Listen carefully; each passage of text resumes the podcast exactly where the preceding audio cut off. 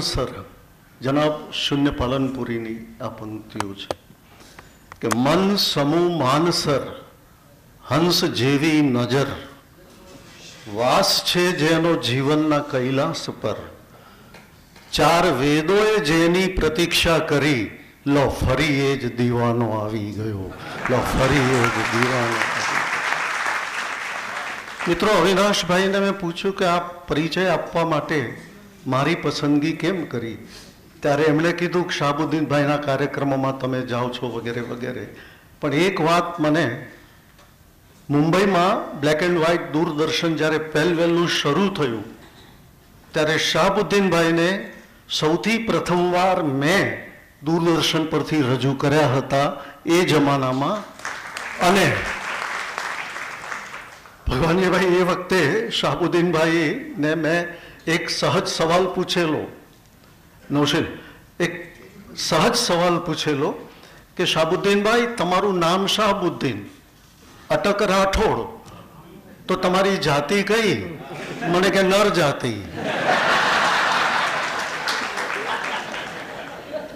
બસ, આ મારો પ્રથમ પરિચય કે બીજું કે સામાન્ય રીતે એવું બને છે કે પરિચય આપવો હોય ત્યારે એ ક્યાંના છે, ક્યાં જન્મ્યા હતા આ તે એ બધું, એ બધી પળોજણમાં હું પડતો નથી. એ છે, એ વિદ્યમાન છે, એ વિદ્વાન છે, એ સહજ છે, એનામાં બધું સ્વાભાવિક છે. એ વાત મારે તમને કહેવી છે. બીજું શાબુદ્દીનભાઈ જ્યાં સૌરાષ્ટ્રનો માહોલ હોય, ત્યાં જેમ મોર સોળે કળાએ એ કરે એમ ખીલે છે. પણ ક્યારેક ક્યારેક એમને પણ મુશ્કેલી પડે છે. ક્યાં? તળપદી ભાષા. અને જે લોકો તળપદાશથી સાવ આઘા છે, છેટા છે, અળગા છે, એમને થોડી તકલીફ પડે છે. દાખલા તરીકે એમણે એમ કીધું હોય કે મારા ડાયરામાં એક જણ મંજીરા વગાડતો હતો તે ભેખડ પર જેમ કાશબો ચડે એમ. એટલે અડધા શ્રોતાઓ વિચાર કરે કે ભેખડ પર કાચબો ચડતો એટલે શું? આ એક સહેજ એ નડે. હમણાં એમની જે પાપડપોલ સિરિયલ ચાલે છે, એમાં લાભુ મેરાઈ છે. એ લાભુ મેરાઈ એક પાત્ર છે, પણ એમાં ઊંઝવાનું તેલ, આ ઊંઝવાનું તેલ આ મુંબઈ ગરાને ખબર ન જ પડે. પણ છતાંય એટલી સહજ રીતે સ્વાભાવિક રીતે શાબુદ્દીનભાઈ એ વાત રજૂ કરે છે કે આપણને, આપણે ભાવ વિભોરને તરબતર થઈ જઈએ છીએ. આ વ્યક્તિત્વ અહીંયા બેઠું છે. અહીંયા છે એટલું જ નહીં. મુંબઈના જે જે કાર્યક્રમોમાં છેલ્લા અઢીથી ત્રણ દાયકાથી હું શાહબુદ્દીનભાઈની સાથે બેઠો છું, સાંભળ્યા છે એમને મન ભરીને. પણ એમણે આજે જે રીતે સ્વસ્થ બેઠા છે, એ સ્વસ્થતા તે દિવસથી આજ દિવસ સુધી એવી ને એવી અકબંધ રહી છે. આટલો ઉચાટ કે ઉકળાટ ક્યારે મેં એમનામાં જોયો નથી અને મને એક શબ્દજીવી તરીકે, એક અભિભાવક તરીકે આ વાત મને હંમેશા આકર્ષતી રહી છે. વાત વાતમાં ઉશ્કેરાઈ જાય એ સાચો કલાકાર નહીં. ઓડિયન્સ સાથે તો જુગલબંધી ક્યારેય કરવી નહીં.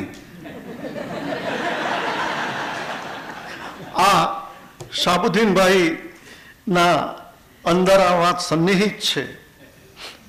બીજું એક આપે માર્ક કર્યું હશે, એમને જ્યારે સાંભળ્યા હશે કે નહીં ખબર નહીં, આજે પણ કદાચ કરી શકશો. શાબુદ્દીનભાઈ રજૂ થાય ને ત્યારે એ આમ કરે છે, આમ કાયમ. જોજો, તમે નહીં જોતા. આમ કાયમ કરે આમ. આમ. એટલે શ્રોતામાંથી જે અંગત મિત્રો હોય એ ઘણા મને પૂછે કે આ બધું અહીંયા લખીને લઈ આવે છે? ના. આ એમની સ્વાભાવિક મુદ્રા છે. એમાં કશું જ લખેલું હોતું નથી સિવાય કે એમના હાથની રેખાઓ. બીજું બિલકુલ સત્ય કહી રહ્યો છો આપને. આપણે આ મુંબઈના સ્ટેજ પર પાંચ દસ હાસ્ય કલાકારોને ભેગા કરો, એમાં જે પહેલો રજૂ થાય એ મેદાન મારી જાય અને બાકીના સાત લથડિયા ખાય, કારણ કે એમને જે બોલવાનું છે પહેલો બોલી ગયો છે. એટલે મુસીબત થાય. આ એક જ વ્યક્તિત્વ એવું છે કમ વોટ મે એ ક્યારેય કોઈનું ઊંચી ઉધારું કરતા નથી. જે છે તે સહજ છે, જે છે તે અંદરથી આવે છે. એક કેટલો ત્રીસ સેકન્ડનો એક નાની ઘટના છે કે ઘાટકોપરમાં શાબુદ્દીનભાઈ યાદ હશે આપને. સોરી મુલુંડમાં. એક કાર્યક્રમ હતો, એમની સાથે બીજા બે જણ હતા. શાબુદ્દીનભાઈને રજૂ કર્યા. એટલો બધો આમ માહોલ જામ્યો. પછી બીજા કલાકારને રજૂ કર્યા. એટલે ઓડિયન્સમાંથી ચિઠ્ઠી આવી, બીજા કલાકારને દસ મિનિટ સાંભળ્યા પછી મહેશ. ચિઠ્ઠી આવી કે આ ગંગામાં ઓચિંતાની ગટર ક્યાંથી આવી ગઈ? અને આ હકીકત છે, મેં શાહબુદ્દીનભાઈને ચિઠ્ઠી આપી પણ હતી. શાહબુદ્દીનભાઈની કોઠા સૂજને એક નહીં, બે નહીં, હું સો સો સલામો કરું છું. એમના વક્તવ્યમાં ગંગા સતી પણ આવે, પાનબાઈ પણ આવે, દાસી જીવન પણ આવે, બુદ્ધ પણ આવે, મહાવીર પણ આવે અને લાઓત્સે પણ આવે. સન્નિહિત તત્વથી સંગોપિત શાહબુદ્દીનભાઈ આપની સામે મન મૂકીને વરસે. આજ દિવસ સુધી જે વાતો એમણે કોઈને ન કરી હોય, એવી વાતો આપ જેવા નિખાલસ સામે રજૂ કરે, એવી મારી એમના મિત્ર તરીકે વિનંતી છે. ધન્યવાદ.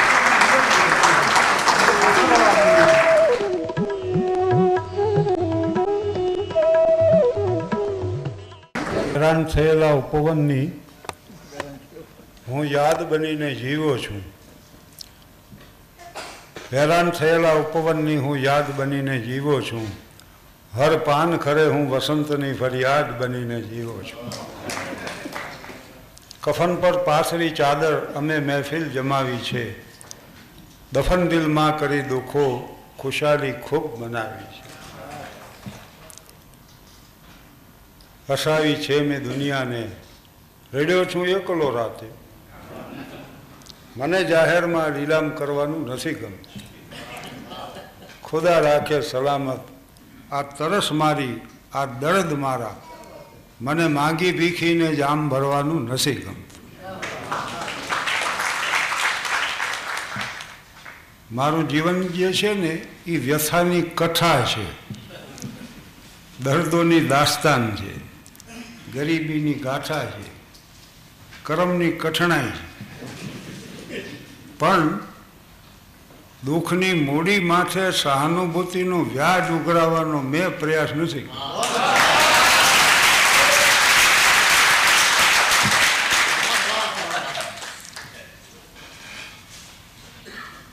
એનાથી એક હાસ્ય કલાકાર તરીકે મેં નક્કી કર્યું છે કે હાસ્ય કલાકારોને દુઃખી થવાનો અધિકાર નથી રહેતો. એટલે જીવન વિશે થોડી વાત.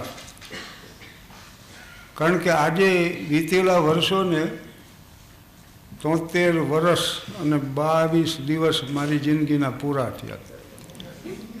આ જિંદગીની લખાયેલી કિતાબના પ્રકરણો અને પૃષ્ઠો બની ચૂક્યા છે.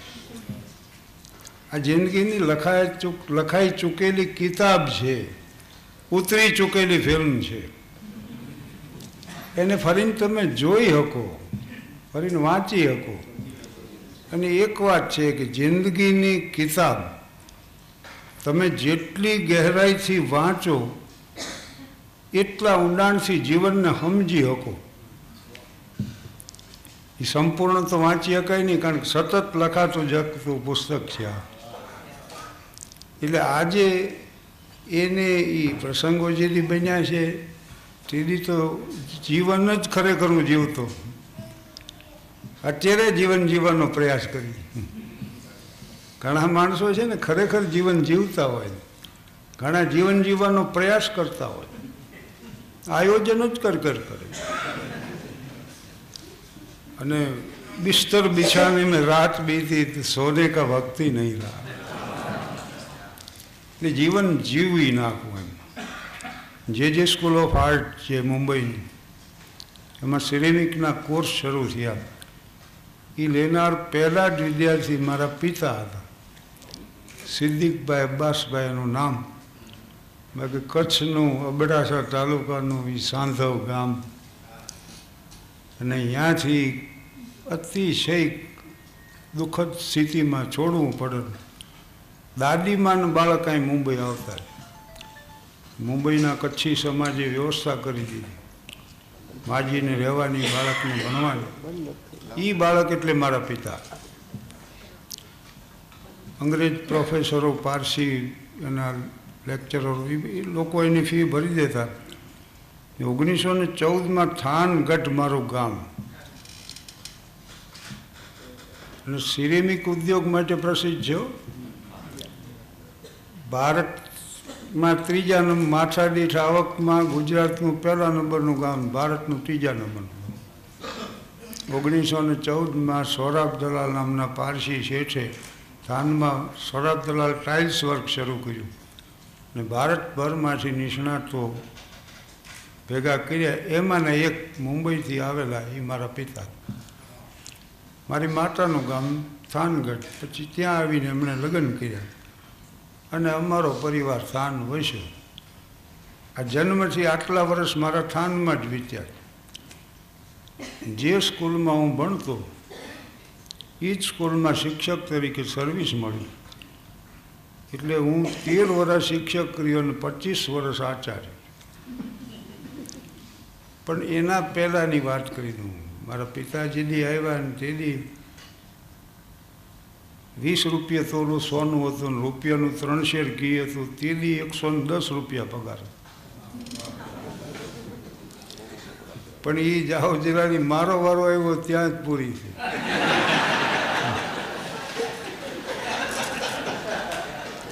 અને સિક્સ સુધી ભણતર હતું અમારા ગામમાં. એસએસસી માટે, ભણવા માટે બહાર ગામ જવું. એ ચાર ગુજરાતી સાત ધોરણ અંગ્રેજી અને પછી મેટ્રિક, એસએસસીની પરીક્ષા એમ હતું ત્યારે. હું ભાવનગર ભણવા ગયો. પણ એવી હાલતમાં ત્રીસ રૂપિયામાં લોજવાળા બે ટાઈમ જમાડ રવિવારે મિષ્ટાન પાછું. પણ મારું બજેટ જ વીસ રૂપિયાનું મહિનાનું હતું. એમાં હાનના ટંકની જોગવાઈ નહોતી. પણ એકાનાના શેર જામફળ મળતા અને ચાર આનાના ડઝન કેળા મળતા એટલે બે આનામાં હું સાંજનો ટંક કાઢી નાખું. એમ આખું વર્ષ કાઢી નાખ્યું. પણ તે દીએ મને ખબર હતી કે જેમની સંસારમાં વસમી સફર હોતી નથી, તેમને શું છે જગત તેની ખબર હોતી જિંદગીને મોતમાં છે માત્ર ધરતીનું શરણ. કોઈની વ્યોમે હવેલી કે ખબર હોતી નથી. બગસરાના વિદ્યાર્થીઓ અમરેલી ભણવા ગયા. છ રૂપિયા મહિને બિલ આવતું, કોમન રસોડું કરેલું. એ છ રૂપિયા પિતા મોકલતા. એની પિતાનો પગાર વીસ રૂપિયા. રાજકોટ સદરમાં બે રૂમનું મકાન. પોલીસ ખાતામાં નોકરી. વીસ રૂપિયા પગાર દસ માણાનું કુટુંબ એમાંથી આ છ દીકરાને મોકલતા. આ પિતાનું નામ કાળીદાસ મેઘાણી, દીકરાનું નામ ઝવેરચંદ મેઘાણી. આ રાષ્ટ્રીય શાયરો અમથા નથી સર્જાતા. મને ખબર હતી કે વસર ફીરી હવાથી સંભલના પડા મુજે મેં આખરી ચિરાગ થા, જલના પડા મુજે એટલે હું થાન એસએસસી હું પાસ થઈ અને વિદ્યાર્થીઓને એમાં જ્યાં હોય મારા પ્રવચનો, એમાં હું આ વાત જણાવું છું. મને ગરીબીનું એક વાત છે, ગરીબીનું ગૌરવ હતું એમ. ભગવાન બુદ્ધની બૌદ્ધ ધર્મ છે ને, એમાં દુઃખનો સ્વીકાર. પહેલી વાત છે, પછી દુઃખ મુક્તિ. એટલે જે છે તેનો સ્વીકાર કરવો ને એ મુક્તિ છે. જે છે એનો અસ્વીકાર કરવો એ બંધન એટલે હું દર્દી છું એ પહેલું સ્વીકારવું પડે. પછી નિદાન ને પછી ઉપચાર ને એ શરૂ થાય. એટલે હું પાસ થઈ ગયો. એફ કંઈ કોલેજમાં તો જઈએ કંઈ એમ નહોતું મારી આમ તો ખરેખર ઈચ્છા પાછું જે જે સ્કૂલ ઓફ આર્ટમાં આવીને ભણવાની હતી અને એ ડ્રોઈંગ એન્ડ પેઇન્ટિંગ આજે હું રોજ પેઇન્ટિંગ કરું છું. નવરાશ જ્યારે મળે ને, ત્યારે કેનવાસ ને કલર અને ચૌદ વર્ષની ઉંમરથી મને વાંચવાનો શોખ છે. આ ચુમ્મોતેરમાં વર્ષે મને નથી સાંભળતો વાંચ્યા વગરનો કોઈ દિવસ ગયો એટલે કેટલાયની અસર છે? પીંછી કોકની કેનવાસ કોકના લીમસી ઓઇલ કોકનું ને બેલતેલ કોકનું બધું પણ ચિત્ર દોરવાનો મેં પ્રયાસ કર્યો. એટલું ખરું કે જીવતરનું ચિત્ર બનાવવાનો પ્રયાસ મેં કર્યો. ટોલ્સ્ટો એમ કહેતા કે જીસસ ક્રાઇસ્ટથી વધુ દુઃખી થનાર માણસો આ જગતમાં છે. પણ સમાજે એની નોંધ નથી લીધી. એનું કારણ એટલું, કોઈ વિશિષ્ટ ક્ષેત્રમાં તમે એ પ્રદાન નથી કર્યું. તો આ જીન બે બાબત જીવનમાં મહત્વની બની. તેર વર્ષ હું શિક્ષક કર્યો અને પચીસ વર્ષ આચાર્ય. અને એટલું જાણી શક્યો to educate the children means to love the children. ટાગોરની વાત છે. કારણ કે where there is love there is no problem જો. જ્યાં પ્રેમ હોય છે, ત્યાં સમસ્યા નથી હોતી. અને બીજું કે સેન્સ ઓફ હ્યુમર તો જન્મથી જ હતી. જે આજે છે. અને હાસ્ય કલાકાર આ રીતે થવાય છે ને આમ તેમ નહીં. એવી કોઈ કલ્પના નથી. પણ મારું એક હતું કે મર્યાદાનો સ્તર હું આવી ધૂન હતી એકતાલીસ વર્ષ પહેલાં મનમાં કે મર્યાદાનો સ્તર ઊંચામાં ઊંચો રાખી સહકુટુંબ સાથે બેસીને માણી શકે એવું નિર્દોષ હાસ્ય સર્જવું અને રજૂ કરવું અને આના માટે મેં જ પ્રયાસ કરતો. કર્યો હતો દુનિયાના મહાન સંગીતકાર. બીજું બાવરાન તાનસેનની નામ જે છે ને એવા જ સેબાસ્ટિયન બાક ને મોઝાર્ટ ને બિથોવન ને, એ યુરોપના પ્રસિદ્ધ સંગીતકારો. પણ મોઝાર્ટને એક યુવાન આવ્યો. અને એને પૂછ્યું કે મારે મ્યુઝિક કમ્પોઝ કરવું છે, તો શું કરવું એટલે એને જોઈને કીધું, મોઝાર્ટે તમારી ઉંમર નાની ગણાય. એટલે ઓલો કે, એમ તો તમે છ વર્ષથી કરતા મ્યુઝિક કમ્પોઝ એટલે મોઝાર્ટેને એટલું જ કીધું કે, જોવાનું કોઈને પૂછવા નહોતો ગયો.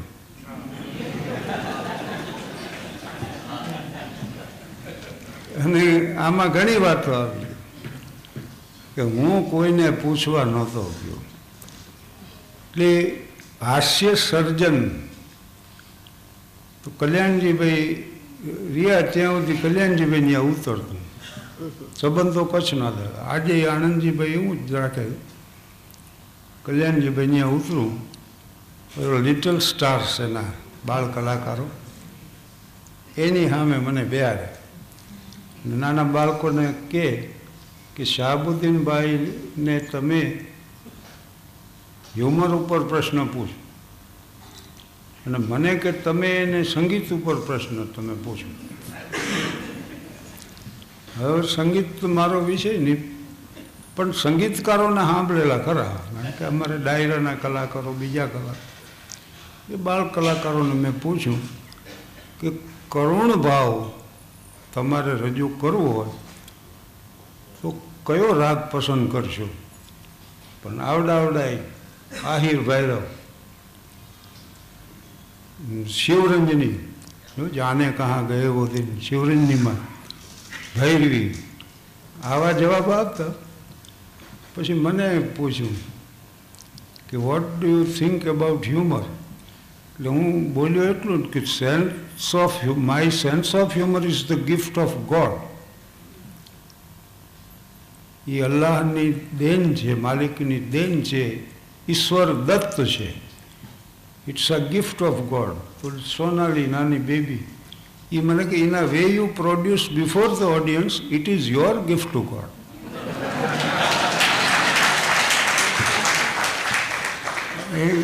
એની ઉંમર કરતાં ઘણી હોશિયાર પણ એ મને ગમ્યું યાદ રાખ્યું. બીબીસી ઉપર મારો ઇન્ટરવ્યૂ હતો ત્યારે આ જ વાત મેં કીધી ખલીજ ટાઈમ્સે મારો ઇન્ટરવ્યૂ લીધો, દુબઈમાં. અને ટીવી એશિયા, ન્યૂ જર્સીમાં એણે જ્યારે ઇન્ટરવ્યૂ મારો લીધો ત્યારે આ જ વાત જણાવી. તો sense of humour is the gift of God અમે તો ખાલી આ અમાનત હાંચવી છે. અને રજૂ કરી છે લોકો સામે. આથી વિશેષ કાંઈ કર્યું નથી.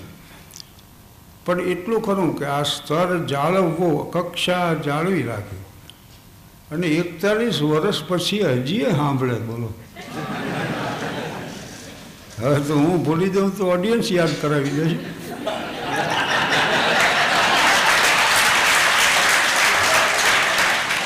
કે આટલું આટલું રહી ગયું એમ. પણ, અને આમાં આમાં છે ને કીધું મેહુલભાઈ, સ્વસ્થ. હવે અમે સ્વસ્થ જ હોય. એનું કારણ છે કે વાતું અમારે મૂર્ખાઈ નહીં કરવાની. રામાયણ મહાભારત ને ઉપનિષદ ને એના સંદર્ભો આપવા હોય તો મુશ્કેલી પડે. હવે અમારે મઠોરને જેવા મહેમાન આવ્યા ને મને પૂછ્યું મૂર્તિયામ કંઈ લાયકાત છે? મેં કીધું, ઉંમર લાયક છે. આમાં ક્યાં મૂંઝાવાનું? એટલે સાહજિક અને હજીએ માણા સાંભળે છે, પણ એક વાત કહી દઉં કે જો ન સાંભળે, તો સોમાન ફેર સ્ટેજથી નીચે ઉતરી જવું પણ કક્ષાથી નીચે ન હોવું.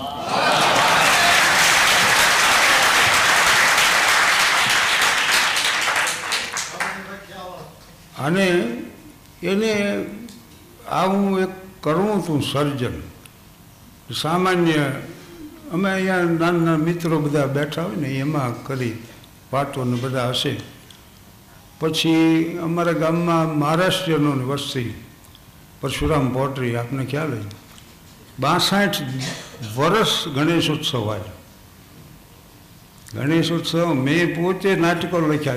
નાટકો લખવા, હાસ્યરસિક અને ભજવવા એ મૂળ શોખ છે.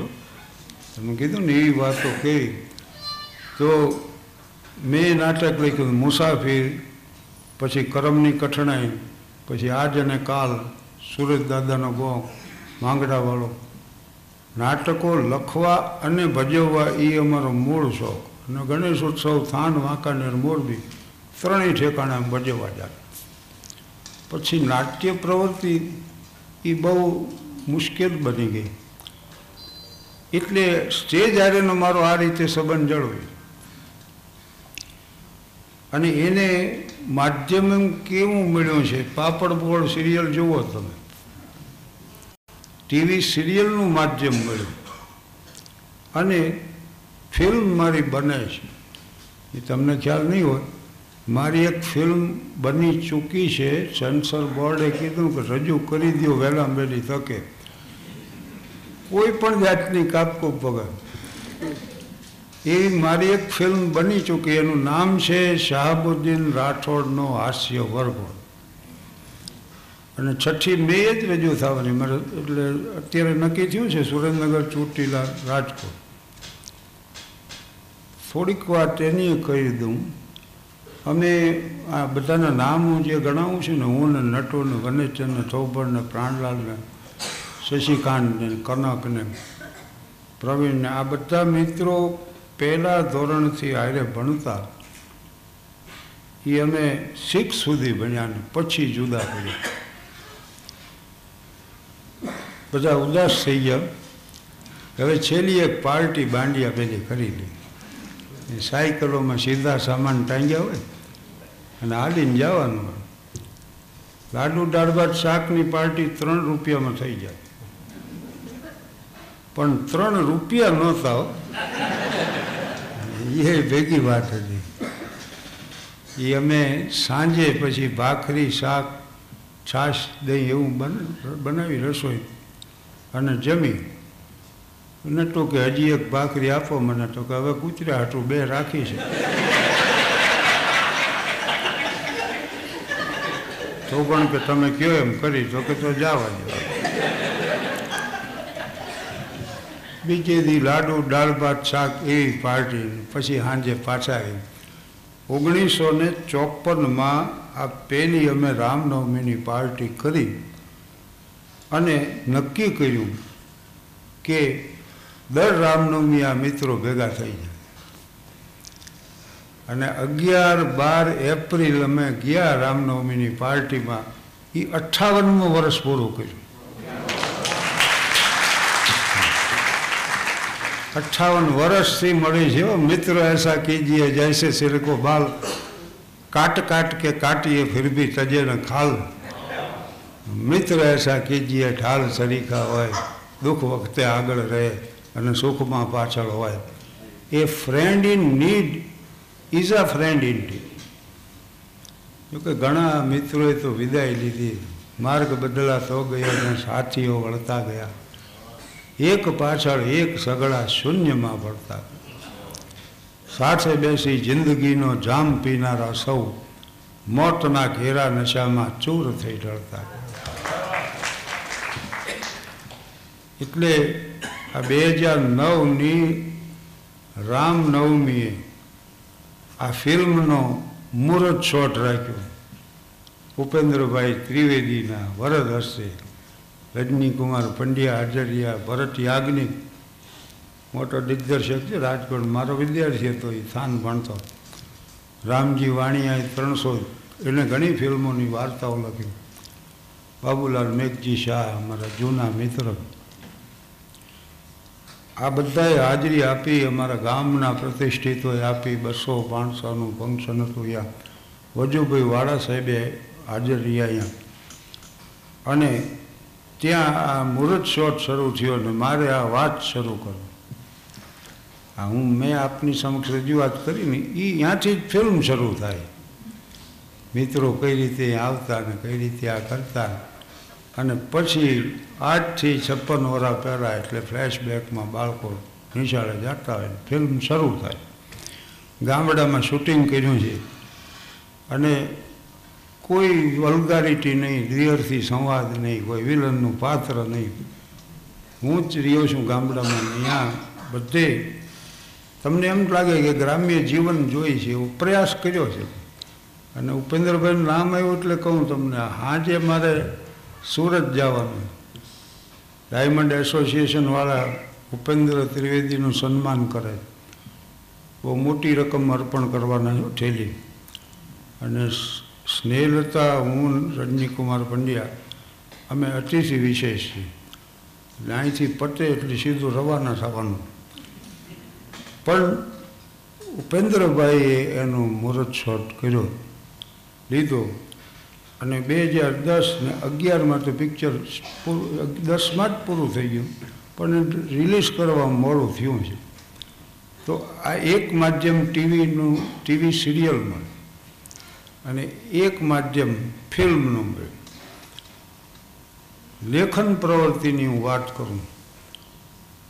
બસ આ સર્વિસ કરી, કાર્યક્રમો, પછી મારું ગ્રહ જીવન અને થાનમાં થોડી સોશિયલ સર્વિસ મારી. નિવૃત્ત થયો એ પહેલાં નક્કી કર્યું તો ગામમાં એક ગર્લ્સ સ્કૂલ બનાવી. અને એ મારા મિત્ર એ મુંબઈના, હિન્દુભાઈ દોઢીવાલા, પાંચ લાખ રૂપિયા કે હું આપું.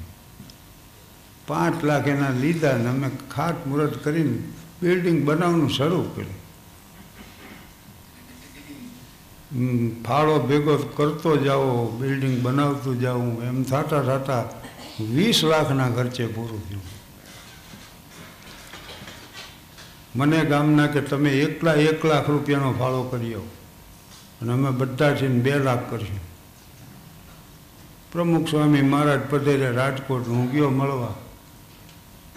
આજે હું જઉં તો મને એ પૂછે પહેલું કે દર્શને આવ્યા છો કામે આવ્યા?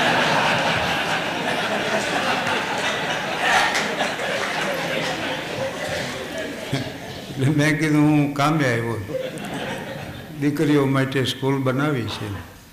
તો એના માટે કીધું, મારે એક લાખ ભાડા ભેગો કરવાનો. મને તમે કામ સારું કરો.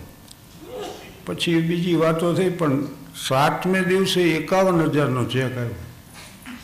બાપાનો સેન્ટ્રલ હોલનું પત્યું કીધું, લે હાલ. અને પછી તો મને વિશ્વાસ આવ્યો મેં ચમનભાઈ કામાણી આવ્યા આફ્રિકાથી. મને કંઈ કામકાજ હોય તો કહેજો. મેં કે ભાઈ, એક લાખ ભેગા કરવાના. બાપાએ એકાવન હજાર આપ્યા. એકાવન હજારનું એને ફાડી દીધું. હું તો જમા કરાયો બેંકમાં. પણ અમારે ટ્રસ્ટીઓની પાછી મિટિંગ મળી કે આમાં ભૂલ થઈ. આને બે લાખ વર્ગાઈ જાવ તો આ લઈ આવે.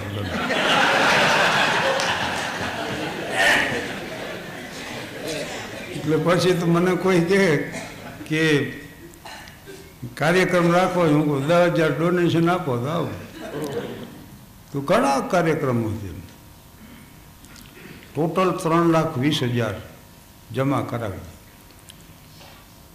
પણ એમાંય બે ક્લાસની દીકરીઓ હતી ને, આઠમા ધોરણની નાની નાની ઈ મને એમ કે બિલ્ડિંગ ગઈ નવું બન્યું છે ને, તો હવે ફર્નિચર એ શું કામ જૂનું રાખ કાઢી ગ્રામ ઉદ્યોગમાં ગયો, કીધું આખી જિંદગી ખરીદી જ કર્યું.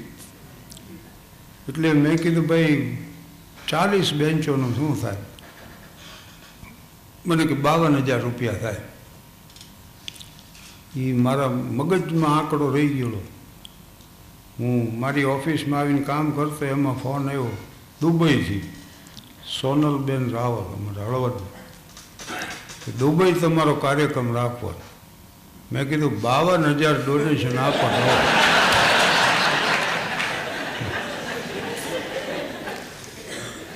એટલે મને એમ કે, આટલું તો કોણ ડોનેશન આપે? પણ એ કે, અમે આપશું. ચાલો. એને કીધું, અમે આપશું એટલે અમારા માટે નક્કી થઈ ગઈ વાત. તો મેં કીધું, હું આવીશ.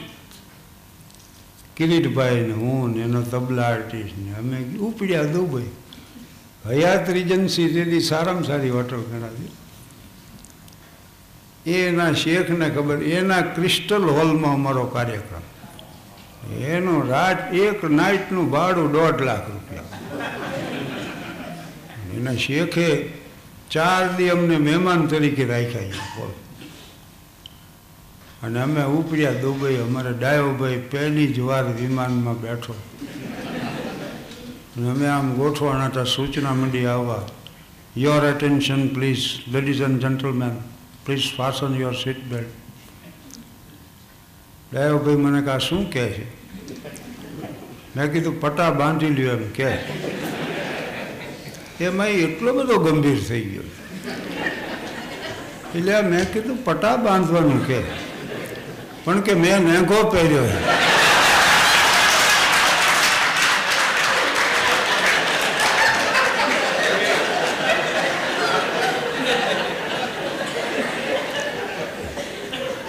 મેં કીધું આ વિમાનના પટ્ટાનો કહે છે. પણ અમે અહીંયા પહોંચ્યા. જો કે ત્યાં તો એક હજારની એક એવી તેરસો ટિકિટો વેચી હતી લોકોએ. એટલે અહીંયા તો કોઈ તૂટો જ નહોતો પૈસાનો. પછી તો મને પસ્તાવાનો પાર ન રહ્યો.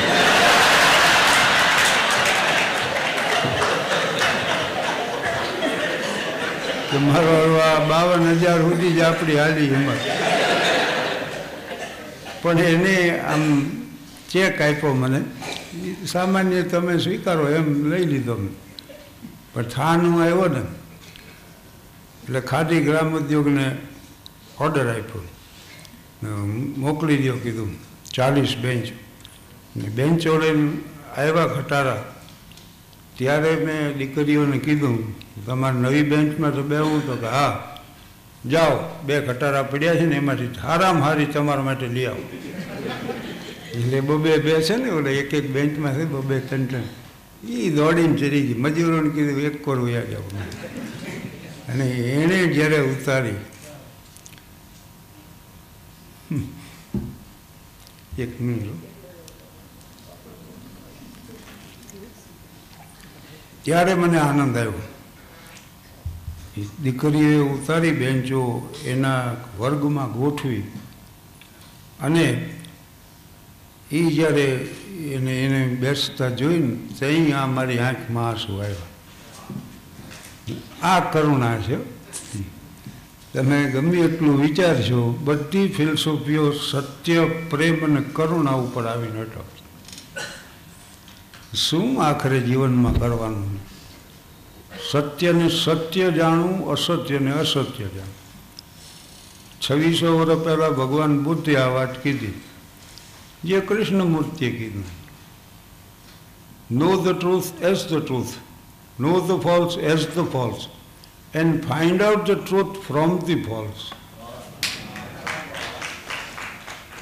ખોટા માછીને સાચું શોધી કાઢ્યું. હુસેન બસરાઈ એ ગામમાં ગયા ને. એણે કીધું કે મારે અહીં રાતવાસો રોકાવું છે.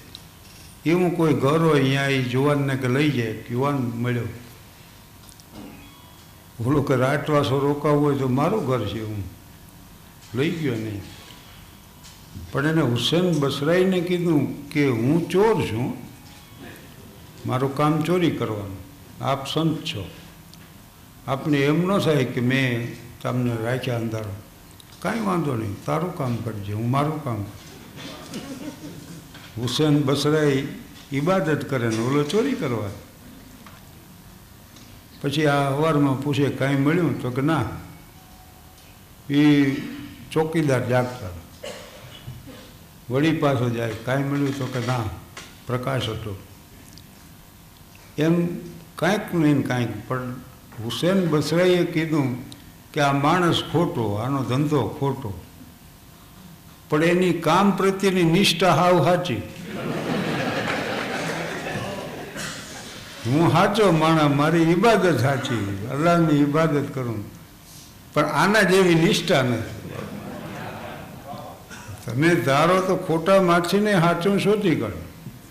હું ગયો તો લોસ વેગાસ અને આખું જોયું સીઝર્સ પેલેસમાં દાખલ થયા એટલે તમને એમ થાય જુલિયસ સીઝરના પેલેસમાં આવ્યા. એવા ભવ્ય કેસીનો આખે આખું જોયું. સવારમાં ડાયરીમાં નોંધ કરી આ ત્રણ વાક્યો મને યાદ આવ્યા કે know the truth as the truth know the false as the false and find out the truth from the false એટલે આ બધામાંથી મેં એટલું જ તારણ કાઢ્યું કે આ ધંધો જિંદગીમાં કોઈ દી કરાય આટલું સત્ય શોધી કાઢ્યું.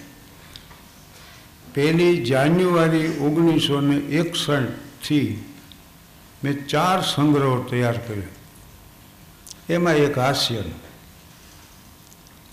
એક વાત મને મથુર મને મળ્યો હતો કે મારી પત્ની છે ને રોજ સવાર પડે ને બસો રૂપિયા માગે. એટલે રોજ બસો માંગે? તો કે, હા. પણ મેં કીધું, રોજ બસો રૂપિયાનું કરે છે શું? તો કે હું આપું તો ખબર પડે.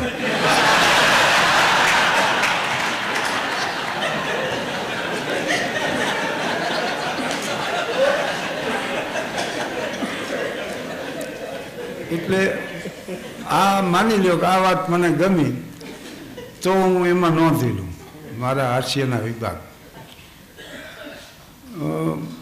મઠોરને આવા સમારંભમાં આવવું હોય ને તો પત્નીને પૂછે કે હા બીડું કયું પાટલું પહેરીને જવું? એ વળી રસોડામાંથી સૂચના આવે કે બીલું પહેરો, મારા બાપુજી અપાયું હોય. મેં કીધું તારે ત્રણે જ પાટલું છે. એમાં એક ધોવામાં હોય. એક ત્યાં પહેર્યું છે.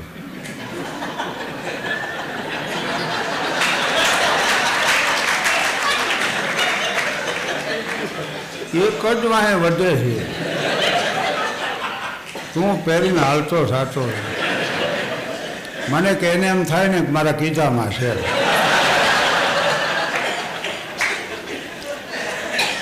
એટલે આ હાસ્યરસિક પ્રસંગો એક નોંધ તરીકે એવું નોંધી લઉં મેં કીધું આશ્રમમાં છોકરા કોના તોફાન કરે મને કે બ્રહ્મચારી બાપુના.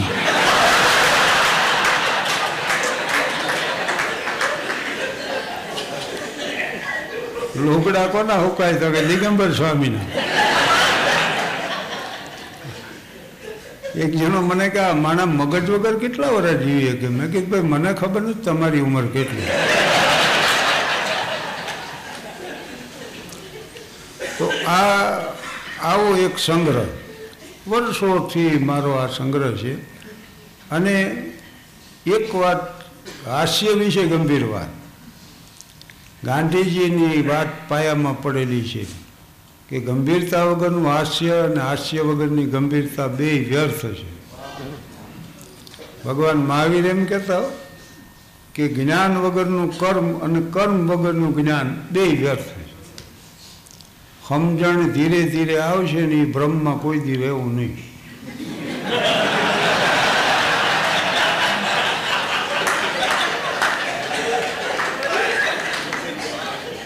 સમજણ આવે ને એ એક ક્ષણમાં આવે. ટ્રાન્સફોર્મેશન જે કહે ને, એક જ ક્ષણમાં આવે.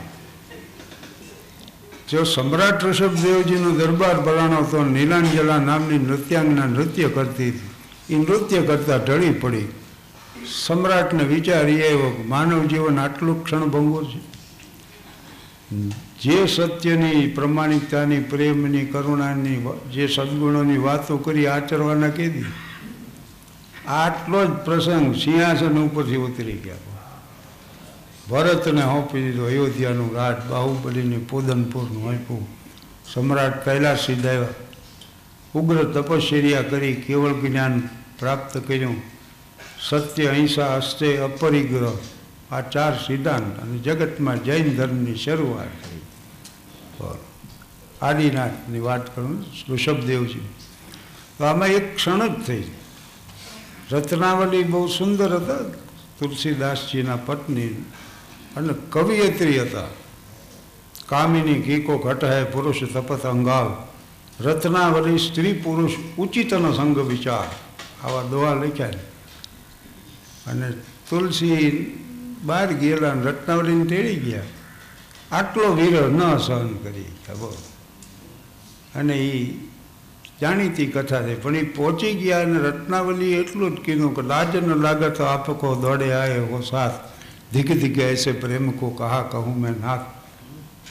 અસ્થિ ચર્મ મમ દેહ મય તામે જૈસી પ્રીત હોતી જો રઘુનાથ છે રેઠી ના ભવો પીત અને આટલું જ સાંભળીને પાછા ફીરે એ તુલસી જુદા આટલી જ વાર લાગી. નેમીનાથ જેવો વરરાજા સામે રાજુલ જેવી સુકન્યા અને એ આમ ફૂલેકું નીકળ્યો ને ઘેટા બકરા લઈને સામે માણા નીકળ્યા વરરાજાએ પૂછ્યું કે આ ક્યાં લઈ જાઓ? તો કે આનો વધ થશે. જાન માટે ભોજન તૈયાર થાય. ઘોડા ઉપરથી જ ઉતરી સીધા ગિરનાર સીધા તીર્થંકર નેમીનાથની વાત કરો. માટમાં ફરીદની ઝૂંપડી હતી. આમેરનો કિલ્લો છે ને ત્યાં સોફી સંત ફરીદ બાબા રહેતા. અને રજબની દુલો બની નીકળ્યો. સાફો અને માથે કરગીને ફરીદે આમ જોયું. બાબા ફરીદે જોયું. અને એને કીધું એટલું કે રજબ તે ગજબ કિયા સિર પર દરિયા મોર. આયા થા હરિ મિલન કો ચલા નર્ક કી ઓર.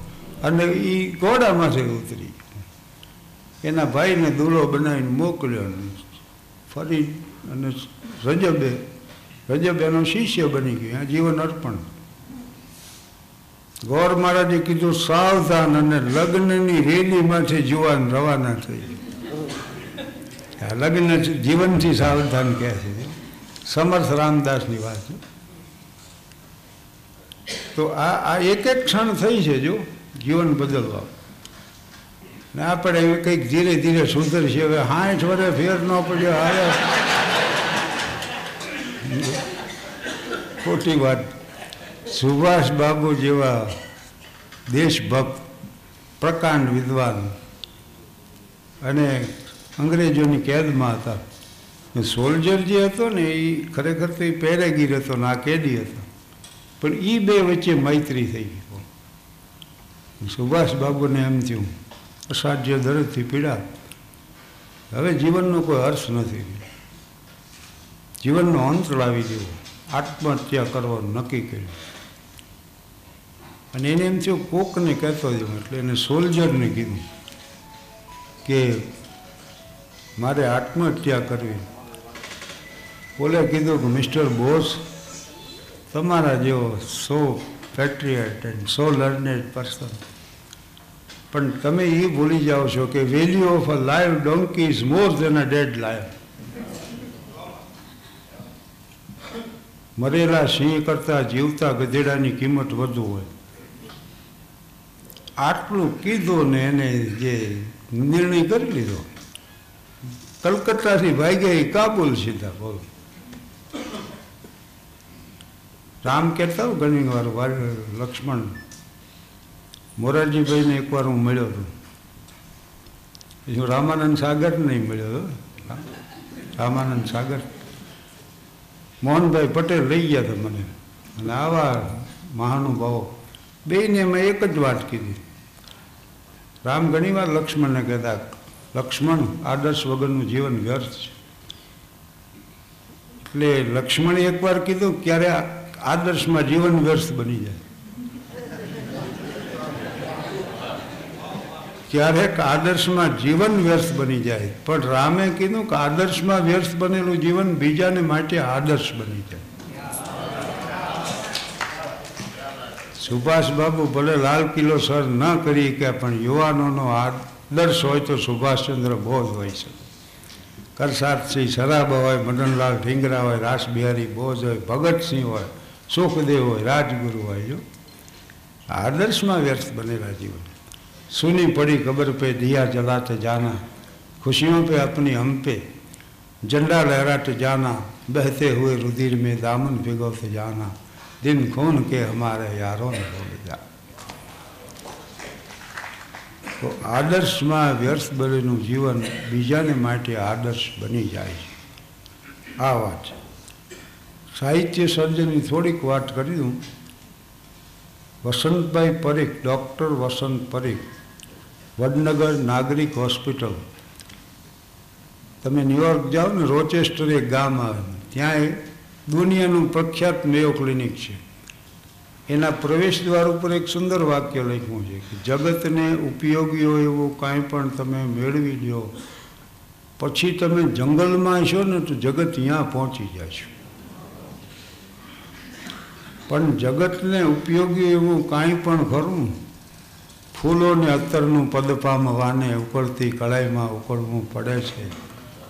થવા બાંસુરી વાંસના ટુકડાને આખા શરીરે વીંધાવવું પડે. બેજુ બાવરા ફિલ્મમાં બ્રોડવેમાં રજૂ થઈ ને વિજય ભટ્ટને એ બધા આવી ગયા મુબારકને ભારત ભૂષણ મીના કુમારીને ને. નવસાદ મિયા સામેથી આ રસ્તો ઓળંગી એટલે આવવામાં પચીસ મિનિટ થઈ. चाह को प्रशंसक फोटोग्राफ लेकिन विजय भट्ट की तो नवसार मियाँ, वहाँ से यहाँ तक आने में 25 मिनट लगा दी। तो नवसारी की तो हजूर, पच्चीस साल लगे ईज फुटपाथ मे बेकारी में हो रहता। आज म्यूज़िक डिरेक्टर तरीके आज आप ऑडियंस मे स्टेज मे आता तो घना वर्ष वीती जाए दुनिया ने हसाया रुलाया मचको किस्मत ने ठोकरे खिलाई मुझको जब पत्थर से सितारा बन के चमका मैं तो हजारों सितारों ने गले से लगाया मुझको તો આ જગતના ચોકમાં છે ને માનવીએ એની લાયકાત સાબિત કરી દેવાની હોય પછી એનું મૂલ્ય અંકાય પછી થાય ને કેમ સર્જાય છે કલાકારો ગુરુ શિષ્યને શાસ્ત્રીય સંગીતની તાલીમ આપે પૂરિયા ધનાશ્રી રાગ અને વારી ઘડીએ બતાવે આમ ગાવાનું. અને ઓલો ગાઈ ન આપે. એક નાની દીકરી એની બેનને રમાડતી એ આવી અહીંયા. ને મને કે એમ ન ગવાય, આમ ગવાય. એમ કરીને એને ગાઈ દેખાડી.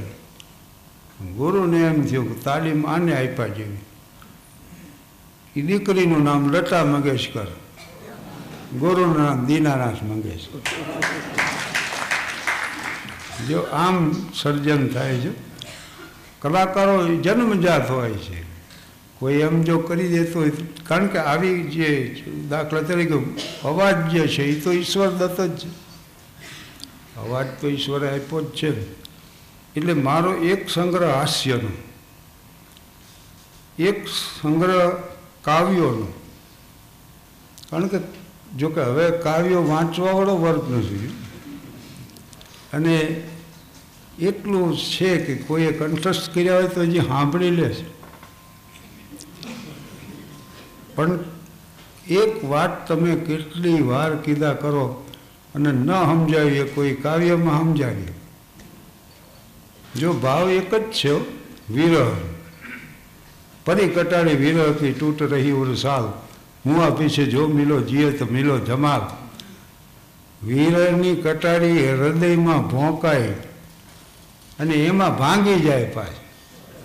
અને ટપક ટપક ટપક, મંડે લોહી ટપકવા.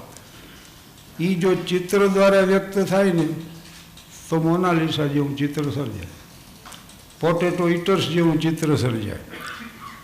એ જો શિલ્પ દ્વારા વ્યક્ત થાય, તો પાયટા જેવું શિલ્પ.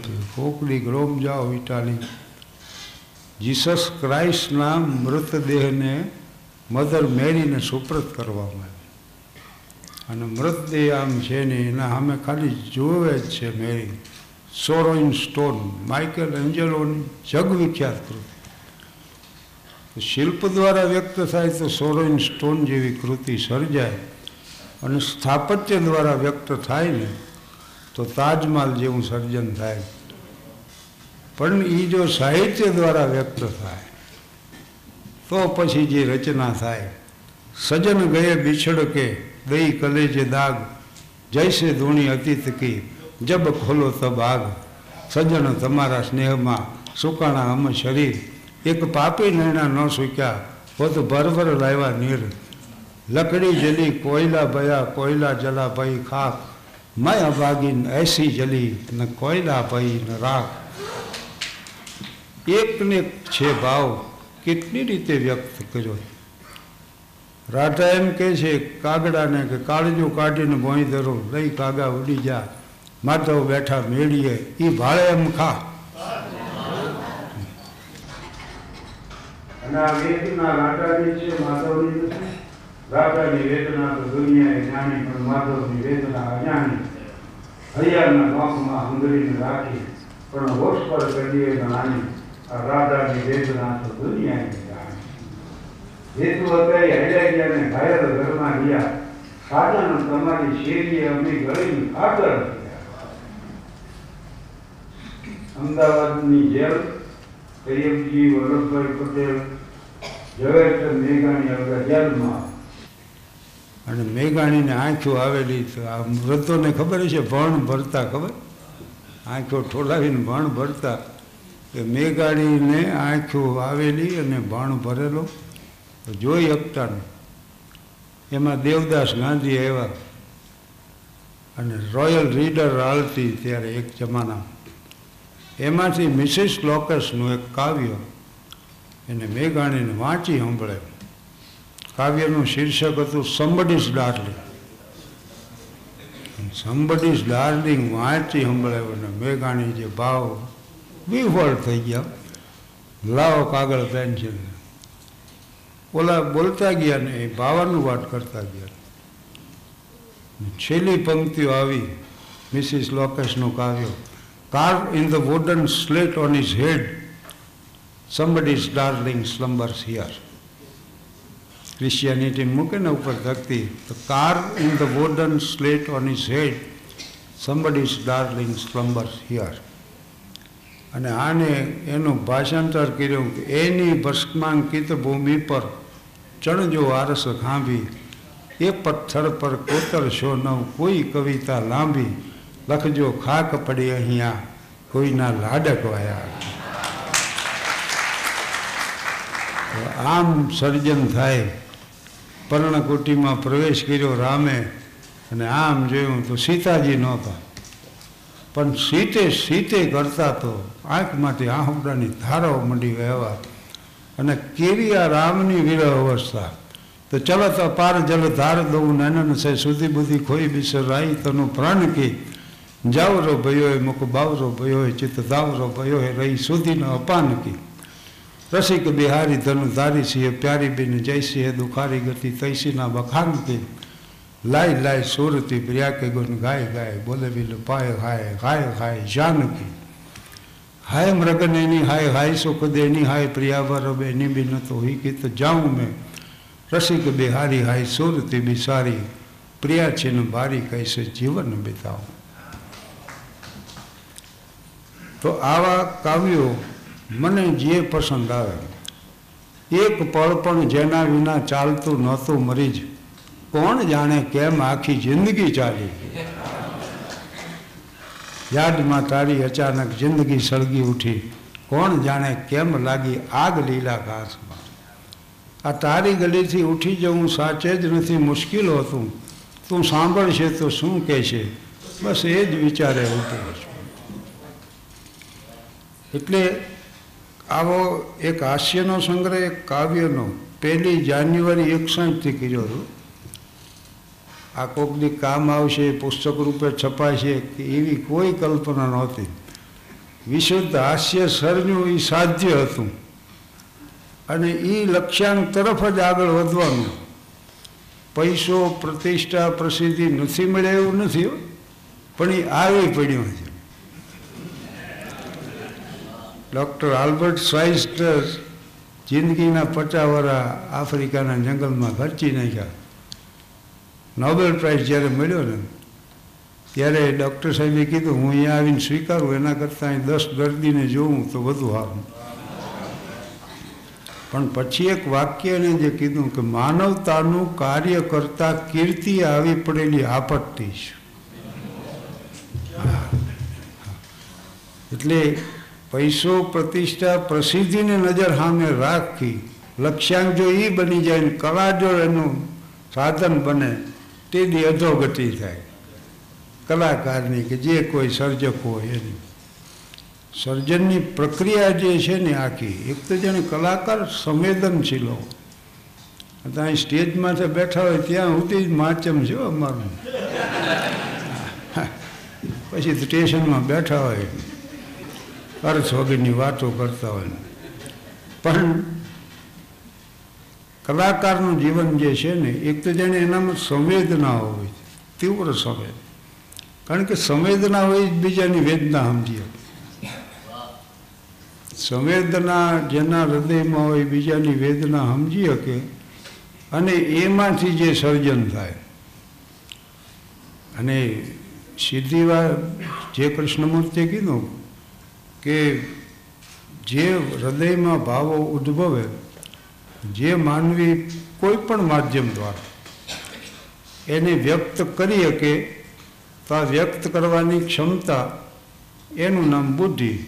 અને જે આ વ્યક્ત કરી શકે એ બુદ્ધિશાળી.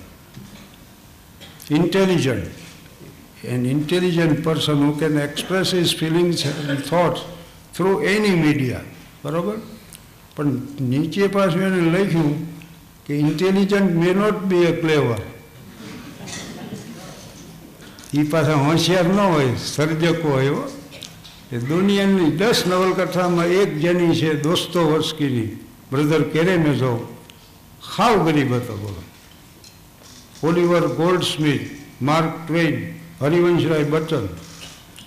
આ બધા નિર્ધન હતા. Vincent van Gogh. બે ટન ખાવા ન મળ્યો ને એક કરોડ ડોલરનું વેચાણું પછી સળગતા સૂરજમુખી તો આ આ બધું જે છે ને, પણ સર્જકો સર્જન કરી શકે. એને બજારમાં વેચીને એનું મૂલ્ય ઊભું ન કરી શકે. એ મૂલ્ય ઊભું કર, રખનારા કોક હોય રડનારા કોક હોય વને તમને વડગોડો ફિલ્મ કોક ઉતારીને રડવાનો પ્રયાસ કર્યો. એટલે આ નામ રાખવું પડ્યું, શીર્ષક. તો આવો એક વર્ગ હોશિયારોનો હોય છે. પણ હોશિયારો સર્જન ન કર્યું કાનજીબા બુટા બારોટના પરિવારને થેલી અર્પણ થઈ અગિયાર લાખ મોરારી બાપુના છે. તેથી મેં આ કીધું કે કાનજી બુટા બારોટ જીથરા બાબાનું સર્જન કરી શકે. એને બજારમાં વટાવીને પૈસા ન રડી શકે. રાષ્ટ્રપતિ એવોર્ડ મળ્યો. કાનજી બુટા બારોટ ગિરીશ કર્નાડ એને દોરી ગયા રાષ્ટ્રપતિ પાસે. અને એનો સન્માનથી એવોર્ડ મળ્યો.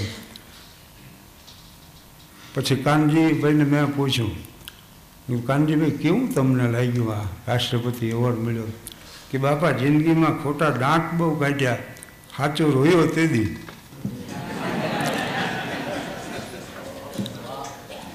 એટલે the life of an artist is just like the candle burning at both the ends no one can stop it one can see only how nicely does it burn. કેવી પ્રજ્વળે છે એ માત્ર જોઈ શકે. કોઈ એને રોકી ન શકે. સુલતાન કા સાહેબ અમારે,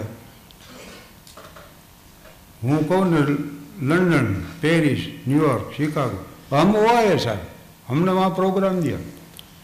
અંગ્રેજી का કથરા નહીં જાણતા, મગર મેડોના કે સાથ दिया હવે ત્રણસો રૂપિયા પગાર. એમાંથી કાન સાહેબ ભાડું ભરે કુટુંબને મોકલે એમ ભાઈ બે ભાઈબંધો હેમુ કટવીને તો મને કે સારંગી બધાના અમારા ખાનદાની પેશા था तो एक बार हमारे अब्बा जान ने कहा बेटे सुबह चाय पी तो हमने कहा हाँ नाश्ता किया तो कहा हाँ सारंगी बजाई तो कहा नहीं बजाई क्यों नहीं बजाई तो न कोई सुनता है, न कोई पैसे देता है। तो हमारे अब्बा जान ने कहा कि बेटे, खुदा के लिए बजाओ। वो जब खुश होगा तो सारा जहान खुश होगा। सारा जहाँ खुश हो जाएगा। बस तब से हमने बात पकड़ रखी। हमने रियाज की। बिस्मिल्लाह खान साहब प्रसंग की दो।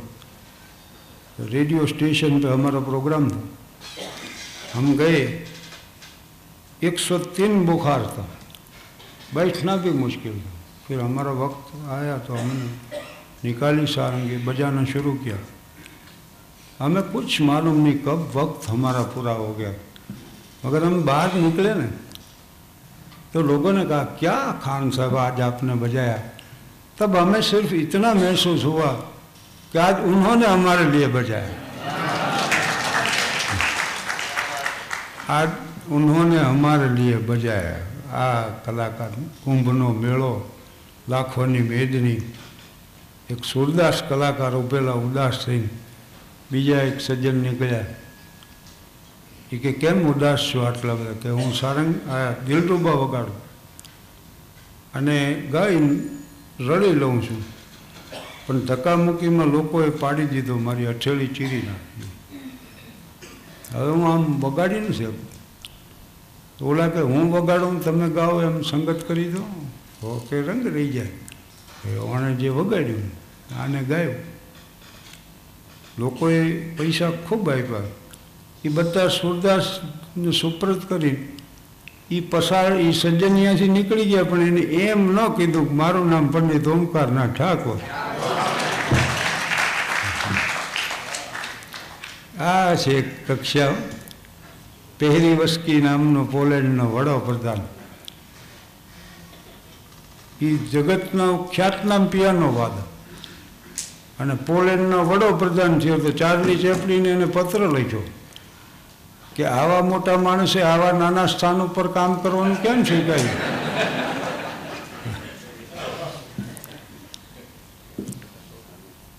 કલ્યાણજીભાઈને અમે બેઠા હોય ને બહુ પછી વાતો કરી આવ્યું.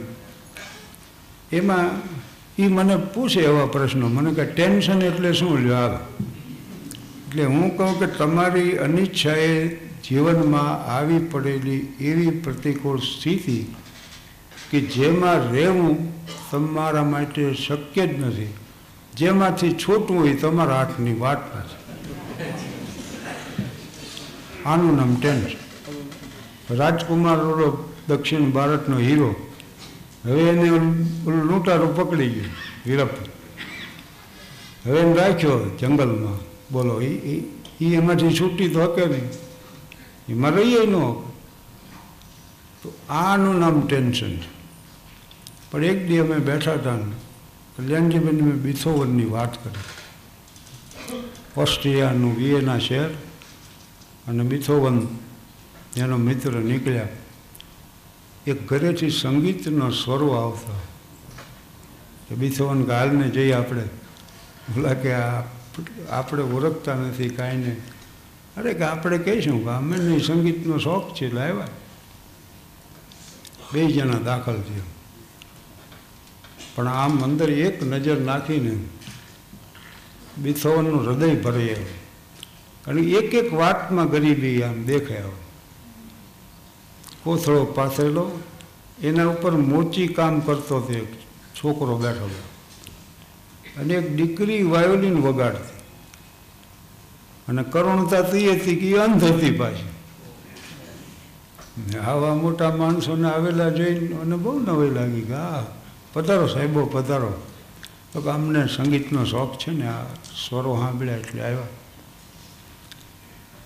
બેસો બેસો. ઓલે વળી કોથરા બોથરા પાસરી દે. અને બિથોવન દીકરીને કે વગાડો. એને એક ગીત વગાડ્યું હજી એક વગાડો, બીજું વગાડ્યું. પણ અચાનક એ દીકરીએ વાયોલિન બિથોવનને આપ્યું હવે તમે વગાડો.